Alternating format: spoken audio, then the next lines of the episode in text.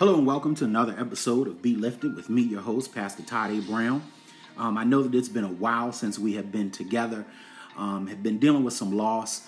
Um, so I had to allow the Lord uh, that time to rebuild me, uh, renew me, reshape me, um, and just minister into me in order that I can be all of who it is I uniquely need to be um, to those I'm called to serve. And so I hope that our time together today gives you the encouragement that you need um, in order that you might continually walk in the unique fullness of the call that God has placed on your life. Today, I want to deal with uh, the topic um, entitled Dealing with Your Desert. Dealing with Your Desert, as we all have what I like to call desert experiences. In Mark chapter 1, verses 12 through 13, the word of the Lord says, At once the Spirit sent him out into the desert or the wilderness and he was in the desert or wilderness 40 days, being tempted by Satan. He was with the wild animals, and angels attended to him. You know, my friends, I have discovered that sometimes the Holy Spirit sends us into dry desert experiences.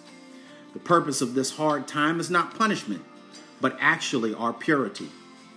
God wants to purify our faith and grow our dependence on Him. Naturally, of course, the enemy does not sit still when he senses someone has escaped the cover of eternity. He does, however, miss the principle that God uses all things for his good, even our enemies. Times of trial are full of temptation from Satan, for he appeals to our pride, our physical appetite, and our spiritual vulnerabilities. He wants to bring us down when we are at our weakest point.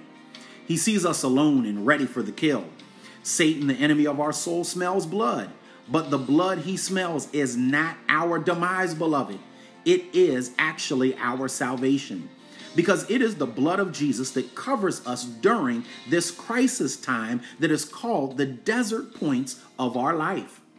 Our desert experience may involve a child who is away from God and away from home. It may be that our health is failing quickly and we're on the fast track to heaven's gates.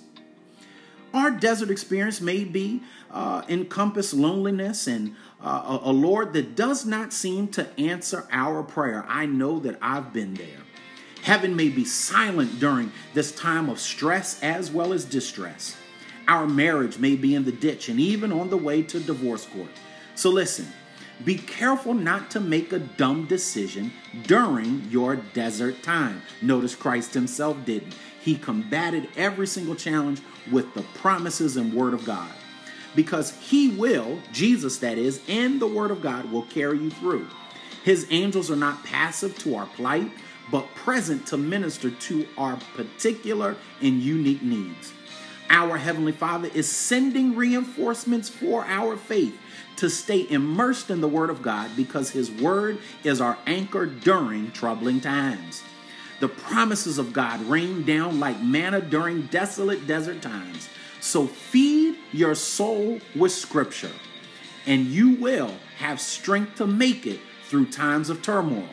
Look to the Lord, for He cares. He is willing to make you whole and to walk with you through this desert time of distress.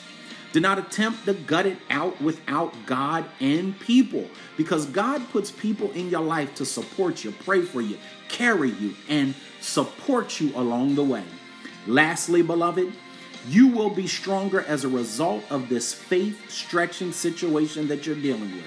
What was meant to drive you away from God will draw you closer to God. The Holy Spirit knows better than you what you need to become more like Jesus in your faith as well as in your deeds and actions. This desert experience, beloved, will pass. So don't waste this pain and discomfort, but use it to go deep with the Lord. Turn the tables with trust, for your faithfulness inspires others to remain faithful. The irrigation of God's love, grace, and forgiveness will flood your desert with new life and will be beautiful to behold. Jesus creates a paradise of character where once existed a desert of temptation. You've just been lifted, so go and continue to be great. And if you're ever in the Orangeburg, South Carolina area, I'd love to have you come and worship with us at New Mount Zion Baptist Church, where we are developing kingdom ambassadors. God bless.